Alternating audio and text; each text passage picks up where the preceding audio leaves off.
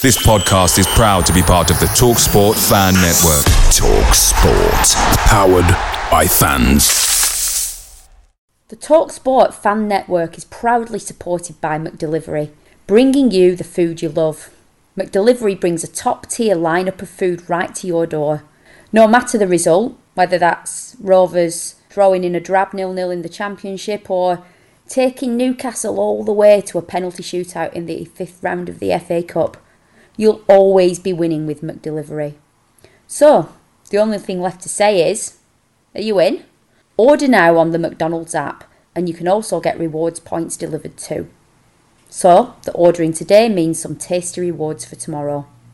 Only via app at participating restaurants 18 plus. Rewards registration required. Points only on menu items. Delivery fee and terms apply. See mcdonalds.com. This episode is brought to you by Pepsi Wild Cherry. Pepsi Wild Cherry is bursting with delicious cherry flavor and a sweet, crisp taste that gives you more to go wild for. Getting wild may look different these days, but whether it's opting for a solo Friday binge watch or a big night out, everyone can indulge in their wild side with Pepsi Wild Cherry. Also available in Zero Sugar. So grab a Pepsi Wild Cherry and get wild. Who likes football? Me! Me! Me!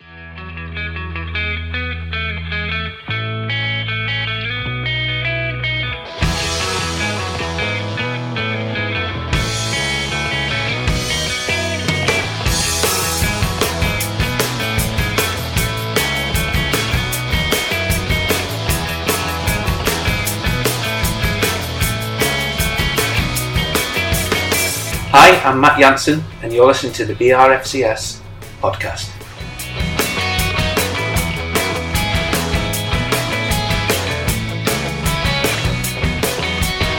This is a BRFCS podcast, sponsored by the lovely people at the Terrace Store. Follow them on Twitter at the Terrace Life and check out their website at theterracestore.com.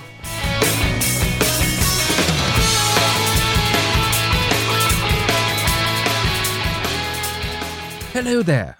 You're listening to the BRFCS podcast, and this bit is simply a mechanism to assist the editing together of two different parts. Sorry to let daylight in upon magic, but there it is. To kick us off on this episode, here's Bill Arthur, and he's reading once again from Daniel Gray's fine book, Extra Time 50 Further Delights of Modern Football. This is seeing a player in a non football setting. Sometimes we act as if footballers do not walk the same streets as us or inhabit the same living realm. It is as if they belong among ghosts, visiting themselves upon us occasionally and memorably. We find it hard to imagine them doing as we do, putting the bins out, catching trains, moaning about popcorn prices at the cinema. Do they grate cheese or wear pyjamas? There is an offshoot of this mental block. We're fixated by any hand me down crumb of intelligence that we hear about a footballer having a real life. Someone has seen a goalkeeper in the village chip shop, and you must know more about his order and choice of condiments. A barber's kids attend the local primary with a squad player's son, and you interrogate the hairdresser as to whether the child plays football himself and whether his dad is actively engaged in school life. The plumber you employ claims that he once fixed a winger's leaky dishwasher, and you ask the question, What was his house like? An inquiry you rarely make of anyone else. Then, one day, without warning, you spot a footballer out in the wild. A sighting all of your own, a tidbit to pass on to others. You wish you had known it was going to happen so that mental and conversational preparations could have been made. Instead, you panic and flail around, your heart pecking at your chest like a toffee hammer. If the encounter is close, your stare must be accompanied by words to avoid potential legal repercussions. Unfortunately, even a mere uh, uh, hello comes out in three different pitches. This is not the reaction of everybody, of course. I have seen men, and it is always men, who are able to merrily walk up to a footballer, call him by his first name, and tell him all about his own thigh strain. The best terrain in which to forage for a footballer seems to be the supermarket. You push your trolley around a corner into toilet rolls and pet foods, and there he is, that little lad your club have just signed from Spain. There is a strange compulsion to see what is in his trolley, as if you will report him to the club should it contain pot noodles and skips, like one of Busby, Shankly, or Ferguson's nightlife spies. Restaurants offer fertile viewing prospects too, though nothing can prepare you for the shock of a well paid striker and his family dining in the same mid market pizza chain as you and yours. Never have you wanted your children to make friends with someone else's as you do in that moment. Some have even spotted footballers walking down the street as if they were just normal human beings. This is most likely in a tourist city or seaside town, and it is impossible to resist a passing nod. It is a charming thing that even weary football supporters can be starstruck. After all, we are only like this because we care.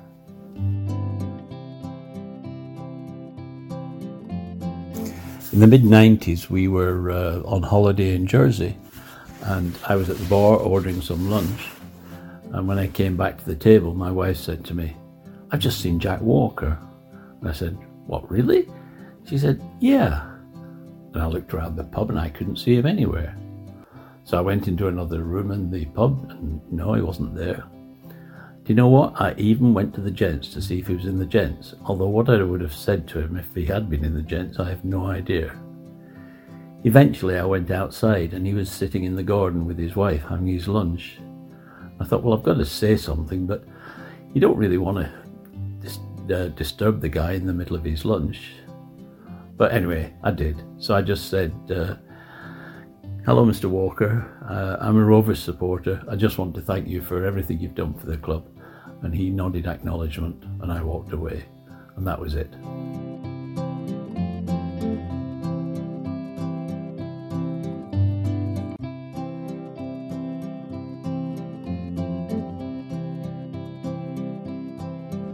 Hi, I'm Tez Ilyas of Blackburn, and you are listening to the BRFCS podcast. And here's a clue as to who our special guest is in this episode. And the club have been working to develop a relationship with the various diverse communities in the town. They employed their first integration and development manager almost two years ago to oversee that engagement. From my perspective and from you know people within the communities I'm trying to you know engage with the club, they have someone now they can you know talk to. They have someone there at the club that listens to them and understands their needs, understands you know what the barriers that might face them coming in. So from my perspective, is to make sure we lift any barriers we've got in place to try and make the club as welcome as possible for them. I am absolutely delighted to have as a special guest on our uh, BRFCS podcast this episode um, a gentleman who, with the possible exception of Ben Brereton Diaz, has been the most vocal and I think the the most retweeted person of, in the Blackburn Rovers universe. It's uh, Yasir Sufi. Yes, I've come, we've we talked about how to pronounce your name, and we've decided I can't pronounce it, so I'm going to call you Yaz if that's okay. But welcome, Perfect. welcome to the podcast. And uh, how how are things going at the moment? How are you? Can I just say I'm popping my podcast cherry today because it's my first one ever. So thanks for having me, and I'm delighted it's with yourself. Um, you know, so I've had a few invites, but this is I think the first one where I felt, "Do you know what, it's Ian. I'll be fine. He'll, you know, he'll be down. He'll be gentle.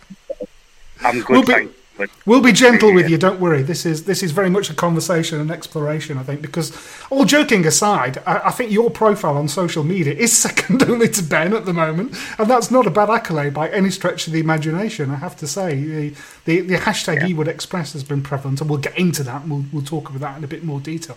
But what I'm keen to understand a little bit more initially, at least, is let, let's let's learn a little bit more about you. Then tell us about growing up and how you became aware, first of all, that there was a sport called football, and that uh, your hometown had a team that played it. Yeah. So I, I was born in Blackburn. Um, went to primary school in Blackburn. Played, you know, obviously, you know, in in the um, you know my primary school playgrounds, lunchtime after school, um, any chance we got. Nine o'clock, you know, we were out the door first thing in the morning. We didn't come home till ten at night, and we played football, you know, in in, in the local parks, etc. So um, football was something we were brought up with. Um, uh, me and my mates, you know, literally escape the house at any opportunity to try and get out and play football in the parks. In terms of obviously memory, and um, I'm going to be 40 this year, so my memory of my childhood is kind of, you know, slowly, slowly fading away. Um, I'm, I'm wondering at what age I start forgetting what I did, you know, what uh, in high school, etc. As well, because primary school is a bit of a blur. But my first memory in terms of actual uh, following football and professional football is probably the same for anyone around my kind of generation growing up in that time. I was born in 82. So my first memory was that playoff final against Leicester. And that's the first, that's the game I remember watching. I might have watched games before that. Uh, like I said, I probably, uh, you know, I can't remember watching anything before that. But the playoff final was the first game I watched live on tele on on TV, um, and I remember um, growing up. We as a family at the time, um, we moved um, from one street to another when I was seven, and for the first three years, my dad decided we don't want a TV in the house. So we used to go to my uncle's house to watch TV.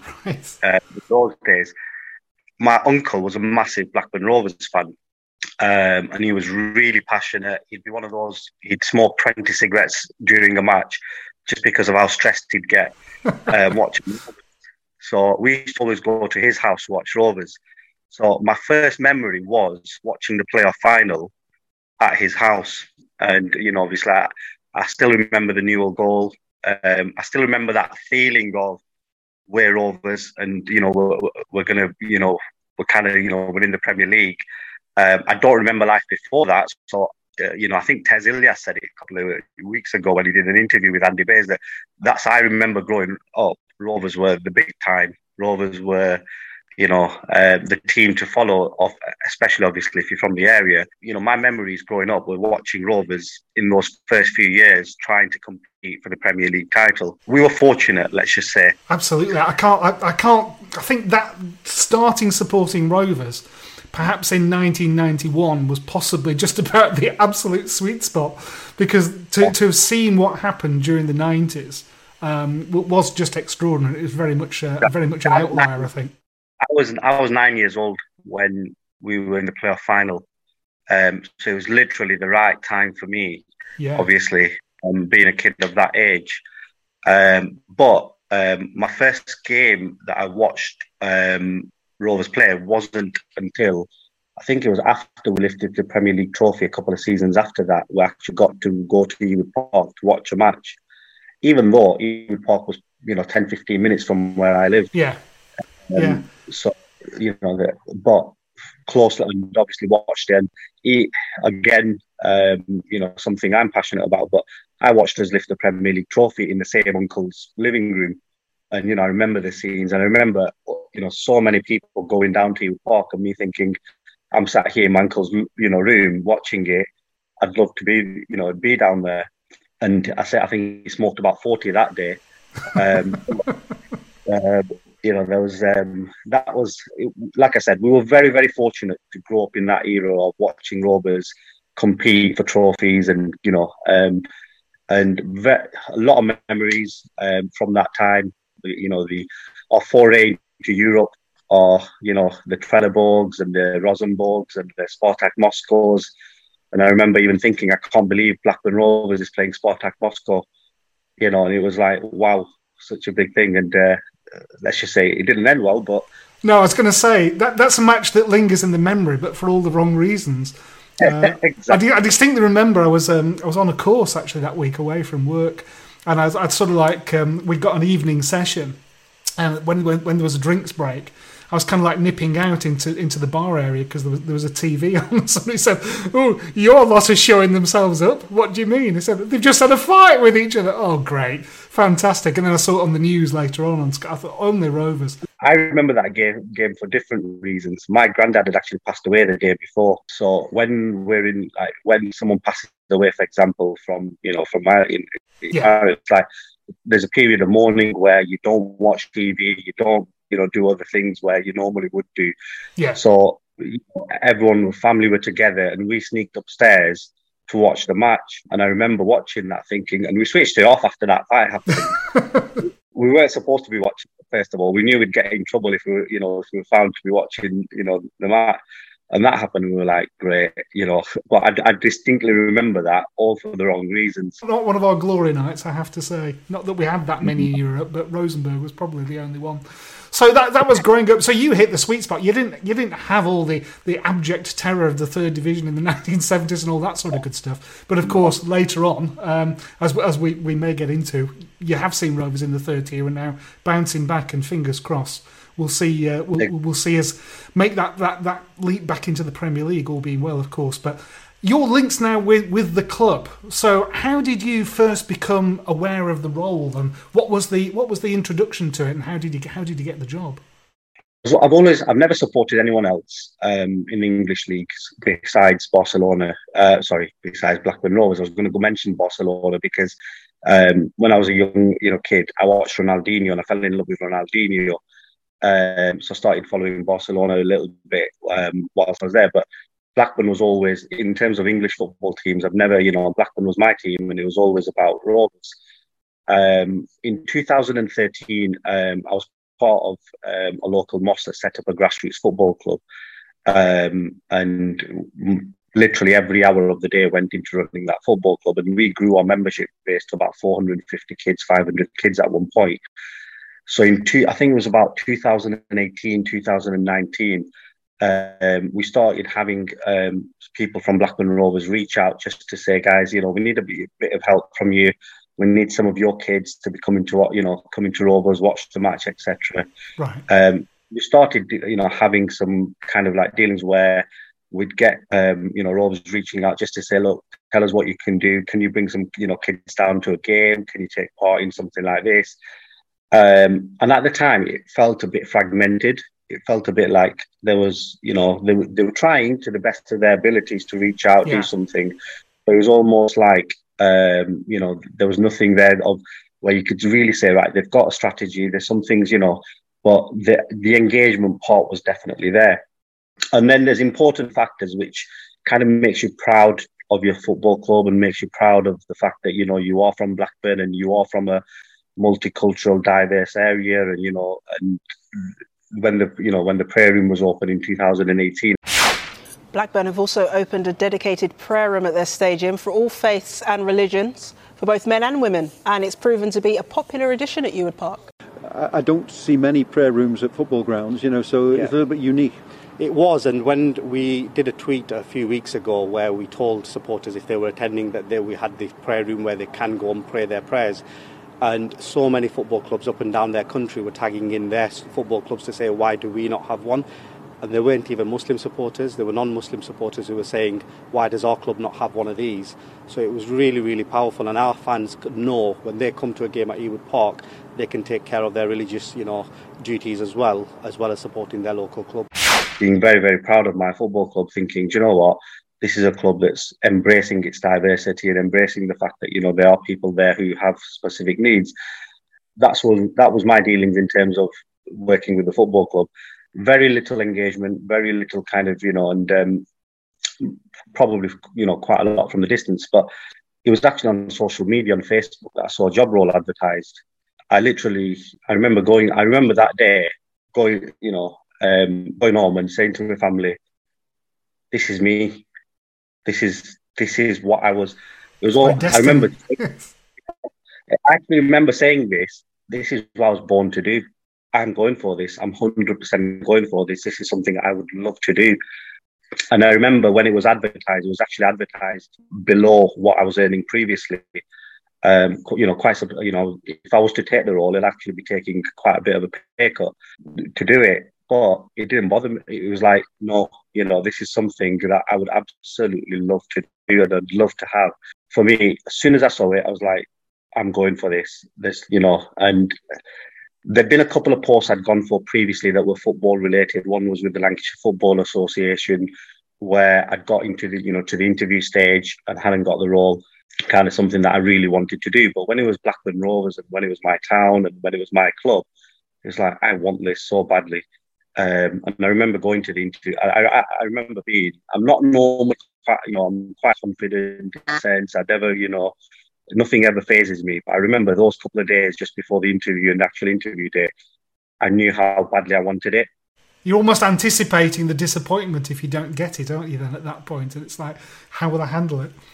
Yeah, and for me, the job role was very, very specific. It was literally to help the club enhance its engagement with the South Asian community, and it, you know, it couldn't be more clearly defined. And I was like, apart from uh, you know what I was doing at the time, so I was a marketing, I was head of marketing for an e-commerce operation, totally different. Um, but it was an online e-commerce operation. I was doing the marketing for that. But like I mentioned earlier, I was volunteering to run a grassroots football club. But I was also on the exec for the local league, the East Lancs right. Football League, um, and they have four thousand five hundred kids playing in that league. So I had all the connections with grassroots football. I had a lot of connections with local schools in the area, right. and I had connections with local mosques in the area. So I was like, you know, yeah. I was I was just thinking I can do this. This is me being invited for the interview and actually going there and seeing some people walking out that I recognised who'd also been for the interview, and I was thinking, you know, allow me to swear, but I was like, shit, you know, he, he's a pretty good candidate for this role as well. So it's not just about you know. I'm like, I bet out my game when I'm talking to, you know, and uh, and I remember being really, really pleasant and it was really nice, but I had no idea whether I'd done well or not. And it was a couple of weeks later where they went, "Look, we'd love to have you." Honestly, I th- I remember that as being a feeling of after all these years finally finding something I want to do. And that's the secret, isn't it? Uh, I think if you if you you're passionate and enthusiastic about your work, it just doesn't feel like work. And, it, yes. yeah, I'm fortunate to have had two or three jobs in my career where I've hit that sweet spot, and the, the elation yeah. that you get from it is absolutely spot on. So tell tell us what you thought you were walking into, and, and how has the role evolved in the time that you've been doing? You've been doing it two years now. Uh, two two years, but obviously two years with COVID, so um, not two normal years. Yeah, yeah not normal years. Feels like all. ten, I suppose, in many respects. It actually feels like a blur in terms of what's happened over the last two years. Um, but when I was walking into the role, um, the one thing that pleased me the most was the club were very open and honest to turn around and say, "We want you to try and build the strategy around how we engage." Um, and it wasn't a case of we want you to do X, Y, and Z. It was a case of you tell us what you think. You write you, the vision. You know, yeah, you write the vision, you write the strategy. We'll kind of say, okay, from our experience, this is what we think you should be doing. This is what you think you shouldn't be doing. But you tell us what you want to do. We've got a specific goal in mind in terms of what we want, you know, what we want to see from it. But you tell us in what way you can improve our engagement with the South Asian community and how can you make our you know job easy in terms of bringing more people to the park. Um, and initially, there was a couple of different elements to it. Um, one was the fact that it was very, made clear from the outset that this was not a um, by next week we want to see another 300 fans in the stadium, you know, from the South Asian community, or it was very, made very much clear that this is something that we're looking at doing, so it reaps the rewards of it within the next four, five, six years. Yeah you so sow a seed. It was made, exactly. So yeah. it was almost, you know, it helped me a lot knowing that I wasn't going for quick wins. I was actually going for a longer term strategy of how can we kind of change the shape of, um, you know, the fans uh, for the future. And that's where, and that's where Ewood Express and the next generation and everything else kind of came about. Where I was thinking, I'm not pressured into bringing, you know, the, the 30, 40 year old lap supporter or someone like that it's more a case of I'm planning Growing for the, the future. Yeah, yeah, exactly. Given your marketing background, then this this feels like it's as much brand awareness exactly. and brand recognition as opposed to being a salesman that's got to get yeah. people through the through the turnstile. One hundred percent. You know, I recognise, and you mentioned the social media following, but the recent coverage we've had in terms of the work we've been doing, it all comes from raising that awareness, and it all comes from and you know comes marketing. It all comes from raising your profile a little bit. Um, and I know I had that experience where PR wise, I, I, knew what people wanted, you know, to see happening. And Blackburn itself, I know the challenges. I knew the challenges. I knew the the negative press it had had in the past, not just for footballing reasons, societal and other stuff. And I knew we had an opportunity here to make a real kind of difference. The one thing I will say is when I started the role, I, the one thing that scared me the most was the reception from your traditional fan um, from the white community who's been there for years and years and years, followed us through thick and thin, and turns around and saying, "Why are we giving special treatment? Why are we doing Yeah. this? Why are we doing Yeah. X, Y, and and that sort of kind of you know response." And I remember having those concerns of how much can I do without you know antagonizing those fans who've followed us through thick and thin, been there, you know, away games, home games, and all that, and trying to make my work seem important to them um, in terms of the work of the club and you know what what was a clear problem that the club needed to address, which was making the stadium a bit more representative of the town itself. And pre-COVID, I remember thinking, I'm stepping on eggshells here a little bit. I'm trying to kind of you know do things that won't um, alienate some fans or make them think. And it was only until after COVID and this season, all of a sudden, I don't know what happened, and I don't know whether it was a result of COVID and you know everything we've been through, and people coming together, and people you know having much more understanding of each other. I don't know whether it was the Black Lives Matter movement. I don't think it was. But I think it was more to do with the fact that through COVID, people had realized we need to stick together. We need to, you know, do more for each other. And all of a sudden, it was that um, West Brom game where the first game where, you know, kind of I bought, uh, we bought about 60 kids in um, on the Ewood Express for the, you know, for the West Brom match, the first match we could do anything. I remember that about at least five people walked up to me and just went, I love this. This is amazing. And I remember on social media, you know, just promoting the number of fans that started to kind of say, I love what you're doing. And it kind of just started building from that. And you mentioned the social media following, but that community grew so quickly in terms of offering support and saying, what can we do? The likes of yourself, the guys at Rovers Chat, so many different fans, the Gary Smiths and people, you know, reaching out to say, let us know how we can support. What can we do? That made me feel like empowered in what I could do. I think there is a groundswell of, of essential decency in human beings. That's my, my, my kind of my starting point. And I, I, I went to school in Blackburn in the seventies and, and early eighties, and it wasn't it wasn't necessarily a pleasant place to, to, to grow up. You know, if you were if you were in one of the uh, one of the minorities at that time, and Ewood certainly was was not. I wouldn't have said it would have been right at the top of welcoming places. See, growing up, we were always told and, and shown the bad side of football, you know, the, the, the crowds and the swearing and the, the racial abuse and, and things like that. But we're, we're moving more away from that, and, you know, like I said, they've created a family friendly stand. One of the factors behind why maybe pupils haven't been accessing these experiences previously is transport. Now, pupils are dropped off at our school and we provide this facility for them, the whole experience. So that that change in culture and that, that shift in mindset, I think, has been has been welcome. But I think most right-minded people looked at the population of Blackburn and saw that we weren't exploiting that, and that if the, the, the club was to have a future, we absolutely needed to that. And I first became aware of the work that you were doing, I think, with an interview in the Times uh, that I, that I saw tweeted, and I thought, wow. This is long overdue. This really is long overdue. So to, Yeah. to see how that's mushroomed in the last couple of years, I think is is terrific, and to a lesser extent, but sim- motivated similarly. I'm a big advocate of what Accrington Stanley do in, in, in Accrington, and I think Andy Yeah. Holt there. uh, It, it is about growing the next generation of supporters and giving the shirts to the school kids. You know, wear this. Don't wear a Blackburn or a Burnley shirt or a Man United or a Man City shirt. Wear this and wear it with pride. Children like Mariam and Isa, who are cousins.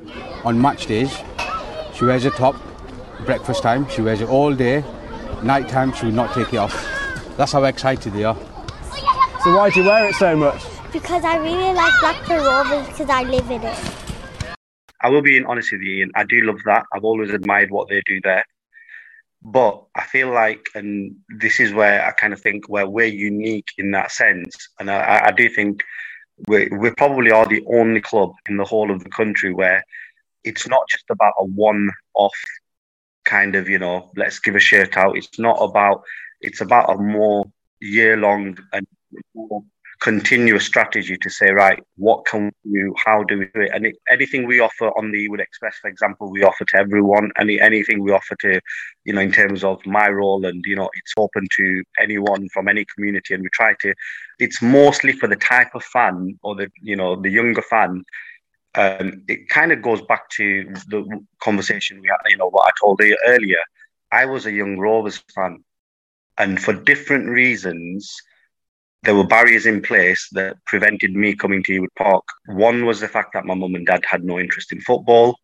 The other was, you know, probably cost in terms of the, you know, the price of going to a football match Yeah. as a group. And I do remember coming to a few games where, you know, you'll remember this, where it was like kids for a quid or, um, you know, I, you know, fiver. But I came to those games. Did that make me a long-term season ticket holder? No, it didn't. My point is, it's good doing things on, you know, as a one-off here and there, but you need a much more longer-term habit. Exactly, and it, you know, and you need, you know, a strategy there in place where it's not about the one-off come to a game. It's about how can we keep engaging with these people and how can we make that place and just something you touched on earlier, um, which you, when you said about the 70s and the 80s, I take my daughter swimming at the local um, leisure centre on a Saturday morning. And the number of people now recognise me, you know, come up to me and say, look, you know, what you're doing at Rover's really good. But I remember having a conversation with someone a couple of weeks ago from South Asian heritage, and he says, my first memory of Rovers was when I was 18, and he's probably my age now. Um, was my first memory was when I was 18, coming to watch a game and hearing the monkey chants and the racist abuse, and he was like, put me off for life. Yeah. But he says, I'd come, that. you know, I'd come now and I'd come again.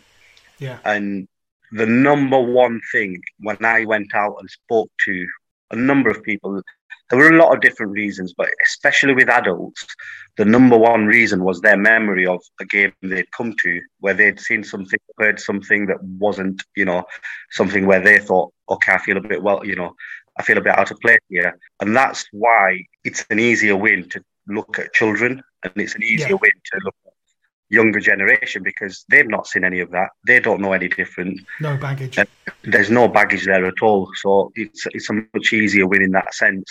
And also they're the fans of the future. But going back to just my point was for me, I want I wanted someone to offer me an Ewood Express when I was a kid. I wanted someone to say to my mum and dad, it's six pounds for ticket and transport, we'll take your son. My remit is to help the club become more engaging and you know, we were and something I you know came to me earlier. We've been doing things for years. We have, you know, we've been doing things for years. I think the only difference now is it's someone's there to be able to say, right, there's a longer term strategy in place here, and someone's there to take the bull by the horns a little bit. Yeah, I think you touched on it earlier by saying um, the, the club wasn't short of trying tactical initiatives. Yeah. And yeah, that they do have a benefit of, of sorts, but it is about creating habits in people. Um. And that's certainly, I think, um, you, you talked about growing up through the Premiership winning. It's that those early teen years, uh, without us realising it at the time, I think, that form so many of our habits, our, our preferences. It shapes so much about who we are in that in that age line. So if we can get people going to Ewood for two, three, four consecutive seasons in, in that age band, they're hooked. And yeah, I know. I know to my personal emotional cost. You know, you're in. That's it. You can't change your football team, uh, and and you're stuck with them. So it's terrific. Mo- Works for sure. It, it is. Um, there's a. If you mentioned the Times piece earlier, there's an interview in there with a young lad called Zaid, and he's 17 now, I believe, and he's been coming for the past two, three seasons. Two seasons ago, there was two of them, and now there's about 16 of them. And the number of times I get a message from someone to say, "Can you get me tickets to sit with them?" For the South Asian community, but Yeah. they sit where all the season ticket holders sit right at the top Blackburn end. You know, you don't get seats in there now at all.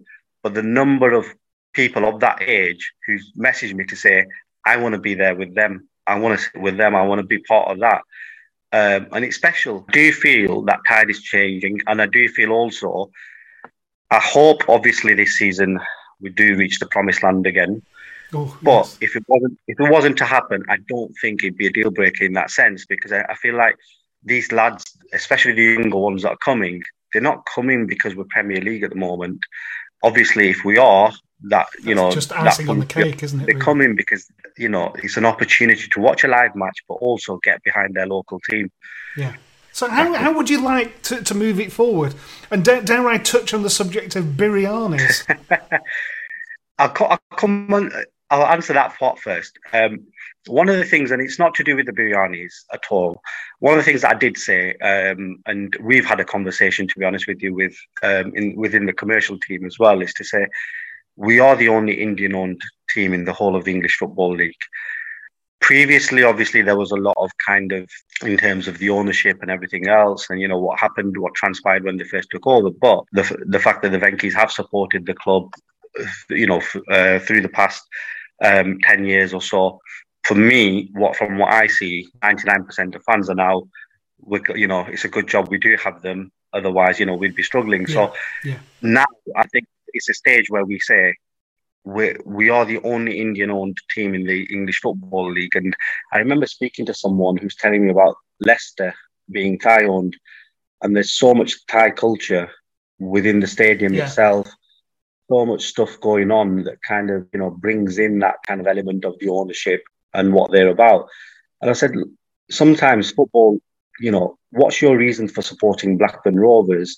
As much as it is the fact that, you know, that's your childhood team and that's everything else, sometimes you've got to play on those unique, you know, selling It's points as well, in the it? sense it is, of course it is. And and commercially as well, you know, to someone, why would they be aligned with Blackburn Rovers? Um, you know, sometimes you've got to look at those little USPs and you've got to try and say, right, we're going to use those USPs, but also we're going to be a bit more loud about it, a bit more proud about it. Um, and the biryani thing was the fact that not it's it's not a case, and I had this conversation with someone yesterday. It's not a case of this is a biryani that's going to be for those South Asian fans who are coming into the stadium. No, this is something for everyone to say. Do you know what? Everyone likes a curry. It's not a curry as such; it's a rice dish, but it's not.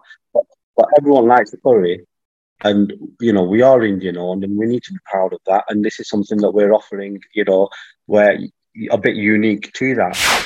More than a third of people in Blackburn describe themselves as Asian. More than a third describe themselves as Muslim. But that is not represented in these stands on match days. We'd be quite foolish as a club if if we didn't explore uh, the the different uh, communities based within the town, obviously to, to future-proof the club going forward. I think that's one of the benefits of diversification, though, because yeah, people will, well, people do, I do, complain about the concourse offering or whatever, and you sort of think, well, you know, I, I get frustrated with us not exploiting the commercial possibilities of what we could do. So you know, get people coming down to the ground at half past twelve and having the lunch at the ground, and have lots of different price ranges and lots of different culinary offerings, and have loads and loads of merchandise in loads and loads of shops to cater for all the age groups. Tap into every demographic and all that sort of good stuff. I'm a frustrated marketeer, as you can tell. Yeah, it, it, it re, it, every time I see something that sort of moves us closer to that goal, I sort of uh, embrace it, make the most of it. There are people out there that might just spend an extra three or four pounds with the club that otherwise wouldn't have done if you if you provide that offering. And right now, we need every pound that we can get. Let's let's let's face it. So anything that anybody does, I just want to welcome with open arms. So all joking aside, uh, yeah, if that's the the start of a journey that has us diversifying lots of different offerings commercially catering whatever it might be then i think that that's a really really good thing Yeah. From from my perspective, commercially, I'm lucky I don't have to make some of the decisions in that sense. Oh, I'm not. I'm. I'm, I'm, I'm fortunate because sometimes some of those things are chicken and egg. It's do you spend to get the you know the fans in or again accrington stanley are, um, are very much my benchmark on that because andy holt is so open uh, and he will sort of say he, he always welcomes proposals to spend when it generates income So, so, so I, I'm never sure. I think one of his tweets was, "I'm never short of ideas, but there's only a few of them that are ideas that will generate income." So, if it's about, as they are doing at the moment, you know, redeveloping their main stand and putting a function room in, if it's about having fan zones, as, as, as we have, of course, behind the Blackburn and things like that, spend money to generate money. That that's a good thing. It's, uh, it's interesting to say that because the fan zone thing has definitely been something that's high on the agenda over the last few weeks.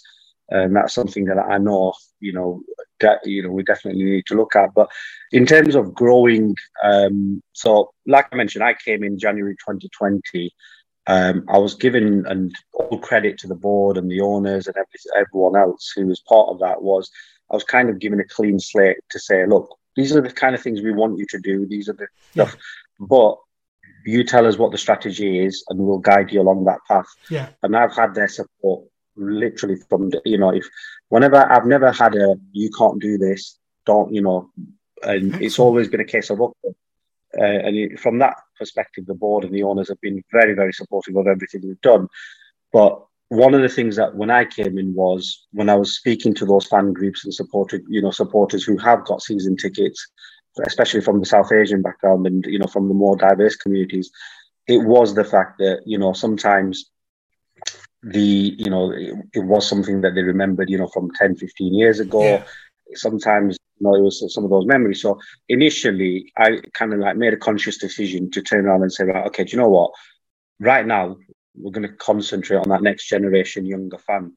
Ideally what i'd like to do is for that work to continue and grow and kind of you know for that Ewood Express to be a service that's offered you know uh, match days and just for, for that to just keep growing but also then to start looking at the younger teens um, and you know how we engage with them because at the moment the Express is predominantly a service for under 12s Right. but you've got a massive, massive kind of you know gap there between your 14 to 21 year olds, teenagers who are spending far too much time doing things that they shouldn't be doing, um, and you know being inside a football stadium would be a lot better for them. Yeah. Um, you know, there's there's a different strategy for that, how to get them in, how to pull them in, and sometimes you know some of the things you've mentioned. It's that match day environment, you know, being able to enjoy that day, the experience, and everything that goes with it. I think it's the it's the way of the modern sporting world, isn't it, to make sporting occasions an event. So you kind of like you don't Yeah. go to that. So, and I think cricket's another good example of that. The way that we've gone from a day at the Test match to T Twenty. Uh, and now the hundred, and all everything that goes with that. So yeah, the purists might be turned off about it. Well, yeah, but it's kind of not for you. It's for these other folks that, that, that, that Yeah, aren't you- interested in it. You, you kind of hit the nail on the head there. The, the difficulty we have, uh, to a degree, is, and I'll give you an example. The Riverside fans don't want to move from the Riverside. They love the Riverside. They love being there. My son's a massive cricket fan. He'd love to go watch a Test match. I, there's no way in hell I'm taking him to watch a Test match because I can't. You know, there's no way I'm sitting there watching that. Uh, it, dep- I'll- dep- I'll depends him- if England are playing, I suppose. Yeah. yeah. I'll take him to watch the hundred. I'll take him to watch a one day international or something like that. And it's finding that mix that appeals to and but at the same time doesn't kind of alienate, you know, your core base. And I'll give you an example. You know, we've got different lounges within the on in a match day as well. And some, you know, there's a large portion of people who come into those, even blues bar, who'll be like, "Don't touch it. This is, you know, this is what I come for." And then there'll be a lot of people who'll be coming and saying, "How about you do this? How about you try that?" Yeah. But the problem is, the the, the purists will be like, Yeah. "I can't believe you did it," you know, and why would you touch that? This is what I come for. So it's a case of not upsetting. It's like it's like new flavour Coke, isn't it? So that you you bring out a new a new flavour and it kills your brand completely, and people go and move on to something different. It, it, that's a that's a yeah, obviously a massive massive conundrum. Uh, that's worthy of a conversation Yeah. in and of itself at some point, maybe in the future. But that that's that's been terrific insight. Are we all excited? And this is one of the ways they've been trying to change things. The Ewood Express. Buses bringing children to match days from schools like this on the other side of town. It's all been spearheaded by Yasir. So what we did was we opened the Blackburn and upper stand just for those, um, just for the Ewood Express. So they outgrew this stand because it's yes, been so popular. exactly. So at the Preston game, we had over 650 kids coming. One thing I do want to mention is, um, as much as my role is, you know, predominantly aimed towards targeting, obviously, the South Asian community, one of the things that we are, and I am, um, the club have told me is, we are, and we get a lot of support from our community trust as well. Um, Yeah. Our community trust do some amazing work um, in and around the borough, helping a lot of different groups. Um, and the one thing that um, has touched me more than anything else is the number of conversations we have at the football club about bringing the kind of fan in who can't afford to come to a game Yeah. or who you know who doesn't have the financial capital you know to be able to or their parents don't know how to go and buy a ticket for example and from that perspective in terms of work we're doing it's it's not just you know from my perspective and from the owners and the board as well it's not just about oh this is for the south asian community it's about all communities where you know there's barriers to entry It's for it's for potential Blackburn Rovers fans, and it kind of doesn't matter who they are and where they're from. Exactly. Um, and you know, with the help of the community trust and with the help of the club, that's something that you know um, we even had just a conversation yesterday to turn on and say, right, how can we create more opportunities and how can we make it easier for them to be able to come and enjoy, you know, watching a match at Ewood. There's different people who are kind of looking at the more wider fan base in terms of the adults and how can we, you know, improve our gates and stuff like that. I'm glad again I don't have that job. But what I do want to say is, um, in terms of the role going forward, if uh, you know, I my Twitter's open. People can follow me. People can always send me messages in terms of you know what they think my work. I get quite a few messages on a weekly basis to say, I can imagine. "Have you tried this?" like that. Exactly, and you know, sometimes, like you said, you can't try everything, but more than open to have those conversations. And uh, what one thing I do want to say is thanks for your support because that's been you know massive part of you know growing that social media profile. And I know you share more or less everything you know um, I, post out really. So I just want to say thanks for your support as well. You know, that's been really good. No, uh, I, as I say, we're yeah, we, we're all fans. Yeah, at the end of the day, I, we all want what's best for the club.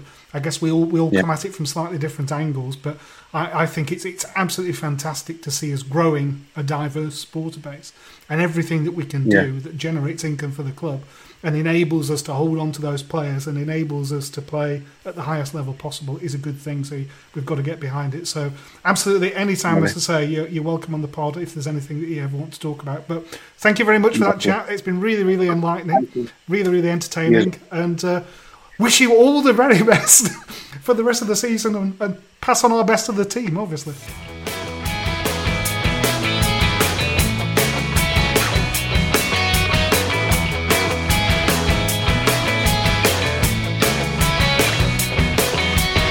For financial reasons, the RFCS podcast needs a transition into a sponsorship message. This is that transition. You're looking for the perfect gift for a football fan, aren't you? In that case, you need to go to theterracestore.com and search through the marvellous range of Rovers products. You'll see mugs, prints, bags, and much, much more, all in the colours of your favourite team, Blackburn Rovers. And as you are a loyal listener to the BRFCS podcast, enter BRFCS at the checkout to secure a 10% discount.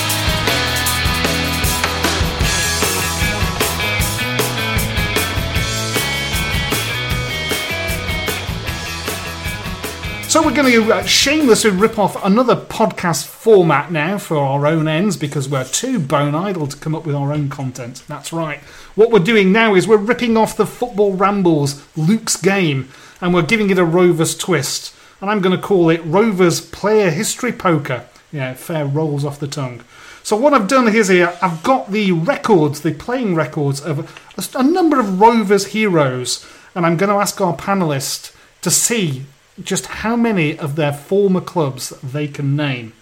It's got to be professional clubs, and they've got to have actually made an appearance. So if somebody were to have gone out on loan but never made an appearance, or was a youngster at a club but never made a first team appearance, that club doesn't count. I'm going to go to uh, our guest, Ryan Hildred, first of all. The player that I've got in mind played for 12 clubs during his career, and he is Jonathan Stead. How many of those 12 clubs do you think you can name for John Stead? Five. Five, that's a high bid. He's feeling bold. Linz, can you go higher than five, or are you willing to let Ryan play? Are we allowed to include Rovers? Yes. No. I'll let Ryan play. Michael, can you go higher than five, or are you going to let Ryan play? No, let Ryan go on this one. I'd, Okay, five. That's a bold bid. Fire away, sir. If you get one wrong, that's it. You're out, I'm afraid. So, name those clubs. Huddersfield. Yes. Ro- Rovers. Yes. Sunderland. Yes. Harrogate Town. Yes. And Bradford. Oh, very good. Very good indeed. Uh, you, you almost got them in the right order as well. Just he played I was for stuck Bradford. after that. Played I for don't know any Bradford others. before Harrogate Town. Can either of you? Um, can any of you the two name any of his uh, his other clubs? He was at Notts County. He was at Notts County. That's right. Yeah, and Sheffield United. and at Sheffield United. And to complete the set, well, I'll read them out in, in, in order. So he started at Huddersfield, joined Rovers. Rovers sold him to Sunderland. Sunderland loaned him to Derby County. Sheffield United then bought him and loaned him to Ipswich, who then bought him and loaned him to Coventry. Bristol City then bought him. He returned to Huddersfield Town. Huddersfield Town loaned him out to Oldham Athletic and Bradford City. And it was while he was at Bradford City, of course, he played in that memorable FA Cup game against Chelsea, where they won at um, at Stamford Bridge. Um, he did. He does mention that on our little podcast chat. If folks want to dig that one out, very entertaining chat. Uh, then he went to Notts County and finished his career at Harrogate Town. One of my heroes, I have to say, notwithstanding his short stint at Rovers. So well done there, Ryan. Right, Linz, I'm going to come to you next. God. And the player I've got in mind is the one that you've told me in the past converted you into being a Rover supporter. Tim Flowers. Oh. Tim played for seven clubs, but how many of those seven could you name? Oh, um, I'm gonna go four. Mm-mm, bold. Michael, can you go higher than four? Yeah, I reckon I can. How many? Five. You're going five. Ryan, can you do six? Or are we letting Michael play? I can't do six, no. right, pressure's on Mr. Taylor then. Five clubs that Tim Flowers played for. Uh, well, Blackburn Rovers, Wolverhampton Wanderers, Southampton, Leicester City, and Stockport County. I trust you to get Stockport County. I don't think there's anybody else I know that could have got Stockport County. Until I did this, I had no idea that he'd ever gone to Stockport County. That's a terrific very long. answer. Yeah. Uh, he also played for Swindon Town on loan and Coventry City on loan. And he did go to Manchester City on loan right at the end of his career, but he never played for them. Never played for them. So there we go. Right.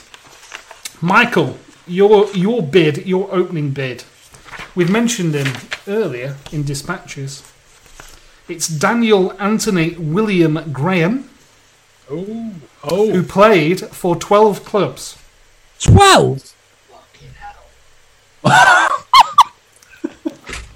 How many of those 12 do you think you could name? Six.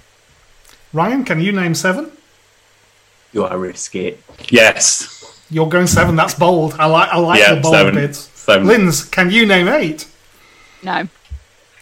Okay, it's going to Ryan to play, and to and to steal the format in this inaugural Rovers Player History Poker.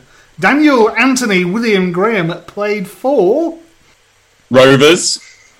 How did you ever guess that? Watford. yes. Sunderland. Yes. Norwich. At this point, I need to put a. eh, eh. Ah. Sadly, he did not play one. for Norwich. Any any other any other bids from anybody else for other clubs that he played for? Swansea. Swansea, yes. Middlesbrough. Did we say Middlesbrough? Middlesbrough? Yes. Middlesbrough twice actually. I had those two in reserve. I would have More, really more put pressure on northeast them. clubs.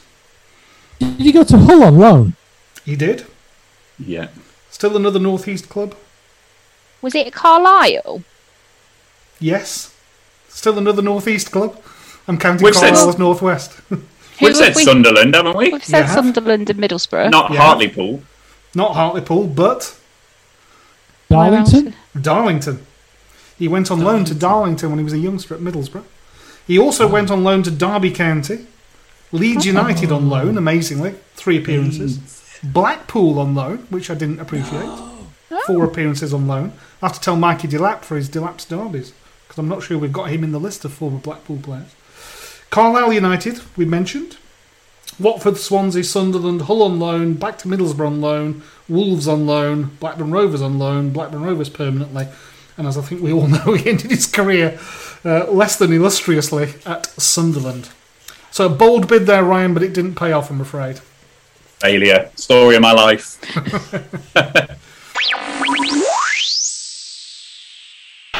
Rovers taking their time about this free kick. That's, that's it. That's a great ball. In towards Cole, down by the corner flag. Gonna Thatcher keep- with him. Just keep hold of it. Cole with Hignett. Yordi waits in the centre. Could be a chance for a third goal here. Pulled back across. Comes off the defender. Rovers really should have let that go for a corner. Done. Back to Cole again. I make it time up. Referee Graham Pole checks his watch. Cole in possession on the far side. He's blown his whistle and Rovers have won the Worthington Cup here at Cardiff. What an amazing afternoon. The Rovers fans celebrating on the far side. Graham Souness with Phil Boersma hugging each other on the far side. Andy Cole with the winner in the second half. What an afternoon, Stuart Metcalfe. Oh, it's a great achievement. I've never witnessed anything like this in all my career. It was, as long as I've been involved with Blackburn Rovers, it must be great for Graham Souness and all the backroom staff and everything. It's tremendous. It's a tremendous achievement. It was a very tight game. We felt at half time there wasn't a great deal in it. I thought we, we shaded it second half, although they will point to, you know, possibly a penalty. I don't know if it was a penalty, a penalty in, in the dying minutes, and possibly, well, Brad made a really good save late on. But I felt, I felt we shaded it. Close game. Great, great for our club. You know, we're, we're a small club. They're a big club. Great for us. It's a great feeling winning things, and this is no different. You know, um, I've won quite a bit of silver in my time with Man United, but I mean, this is nice to win as well. Well, I think we, we were coming in as the underdogs, but we also knew that we can play football. So we just came out and did the best that we could, and we came out winners. Well, it's, it's great for the club. I mean, they haven't been in a major final for, for 40 odd years, and to, to come here and enjoy the day and, and win it as well, uh, when not, not a lot of people expected us to, to get much out of the game, I think it's fantastic for everybody involved. Right, so what we're going to do now is we're going to shamelessly rip off the Quickly Kevin podcast. I hope Josh Widdicombe isn't listening. And we're going to get, we're going to try and name the squad from Rovers 2002 League Cup triumph. This clearly disadvantages our youngest member of the panel, Matt. So we're going to give him four lives, but I'm only going to give Scott and Holly two because I'm just a meanie. Even though Holly herself was not but a little, alas, watching that game, surely glued to the TV. So the idea is we will name you. I'll come to you in turn. You will name somebody you thought was in the 16-man squad for the 2002 League Cup final. No googling on your phones. You're on trust here. But you've got two lives, Holly and Scott, and Matt. I'll give you four lives. So we'll kick off with Holly. Can you name anyone from the Rover squad of the 2002 League Cup final? I'm going to go for a really easy one. Um, he uh, scored a goal uh, recent. Well, I say recently. I did get to meet him. Apple of my eye, Matt Jansen. Spot on. Correct. You're okay. Matt, can you name someone from a match that took place before you were even on the planet? Talk about making it easy for you. I'm not going to lie to you. That that one that's already gone is the only one that I know because that's who I'm named after. Is it really? So, so I'm. What about the absolutely goalkeeper? What about the goalkeeper? Extremely famous Uh, in Rovers history. American Brad goalkeeper. Friedel? Yes! There you go. Yes. See? You're off the mark. Scott, I expect you to rattle through the remaining 14 now, but other than that, just So- give us one. Please, can you pick the, harder the ones? guy who set the, the guy who set Matt Jansen up, Keith Gillespie. Correct. As I say, you're all on trustee that you're not Googling it, but. Holly, back to you. No lives lost so far. I'm going to go for the other goal scorer, Andy Cole. Correct. Matt, pressure's on you again. Ro- Rovers legend, midfield, local lad. He's one of our own. David Dunn. Correct. See, easy. Scott, Um, captain for the day, Henning Berg. correct. Holly, back to you. It'll get Um, interesting rack- soon, I think. Racking my brains now, and I'm struggling to remember whether he was still with us, but he's in my mind because he's just, I think, taken his first managerial job. Um, I'm going to go for Duffers, Correct. Damien Duff. Correct. It's all going well so far. Matt, pressure's back on you. What clues can I give you? Oh, Um, I've, think I might just have to take a take a life here. One, one of them has already been mentioned in one of one of the earlier answers. So if you were paying attention earlier to a name that was one of the loan signings. I can't say I was paying much attention. to that's, that's very honest of you. You lose a life. Scott? I've given you the clue now as well, of course. Um, well, yeah, Alan Mahon. Alan Mahon was on the must have been a suspension. Holly, back to you. Um, I'm going to go for an ex-manager because I think he was playing at that time. Mark Hughes. Spot on. He was uh, absolutely terrific in centre midfield that day.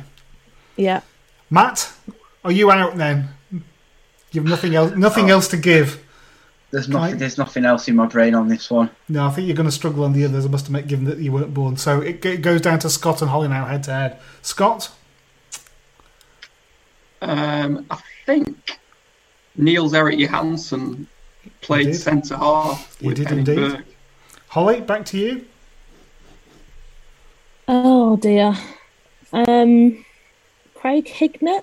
Yes, pulled that one out. He was on the subs bench. Scott, Um, left back Stig Inge Bjørneby. spot on. Right, we're da- we're down amongst it now. There's only one of the starting eleven left to get, and three of the substitutes. One of the substitutes you might remember. Holly, I can't think of anyone else now. Do I get a point for the manager? go on. I'll be sporting. Given, given that you were so young at the time, Um, it was Graham Souness, wasn't it? it? was indeed. Yes. Scott, can you finish the squad off? So it was Martin Taylor at right back. Yeah. Quite an unusual selection, really, putting him in at right back. Because uh, I think John Curtis might have been on the bench. He was indeed. He was indeed. Can you remember the Um, reserve keeper? I can, and the reason I can is because sadly he died. Absolutely, year. yeah, Um, very recently.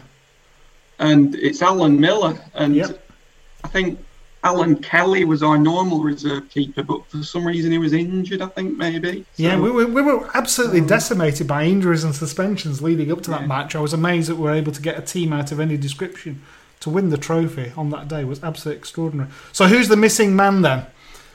The man who So the su- the subs who came on were Hignett. Um, how many subs came on? two. So the, the, the what is the second Ah, sub that we need?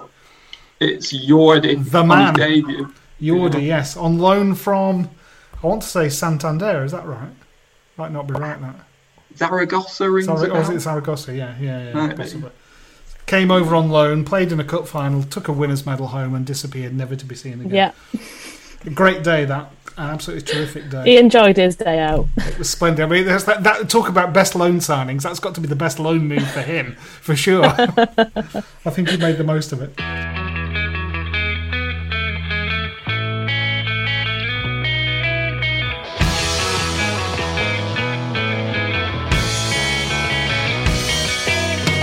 And there you have it, another episode in the can.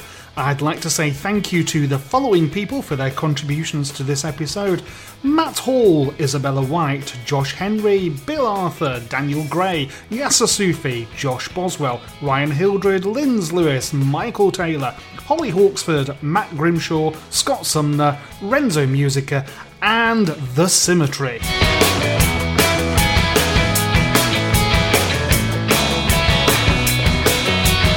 Thanks for listening. We'll be back soon.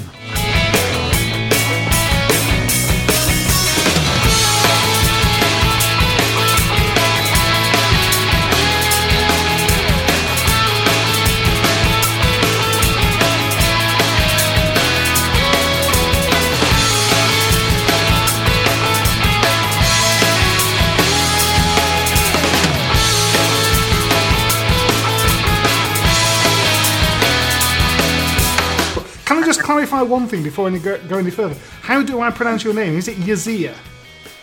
Everyone in the office calls me Yazir, um, only because the pronunciation is probably a bit more difficult. From so, if my family were to say it, and I'll say it in the way we'd say it. Yeah. Um, it Yasser.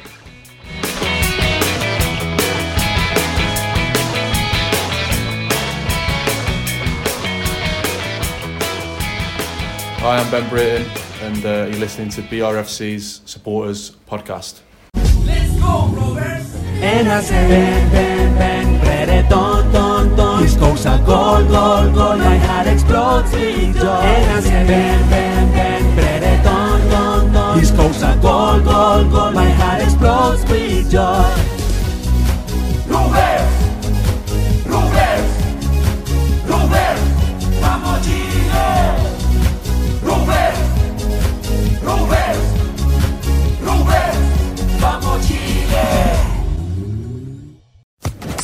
Social Podcast Network. It's the 90th minute. All your mates around. You've got your McNugget share boxes ready to go. Your mates already got booked for double dipping, and you steal the last nugget, snatching all three points. Perfect. Order McDelivery now on the McDonald's app. You in? At participating restaurants, 18 plus. Serving times, delivery fee, and terms apply. See McDonald's.com. This podcast is proud to be part of the TalkSport Fan Network. TalkSport. Powered by fans.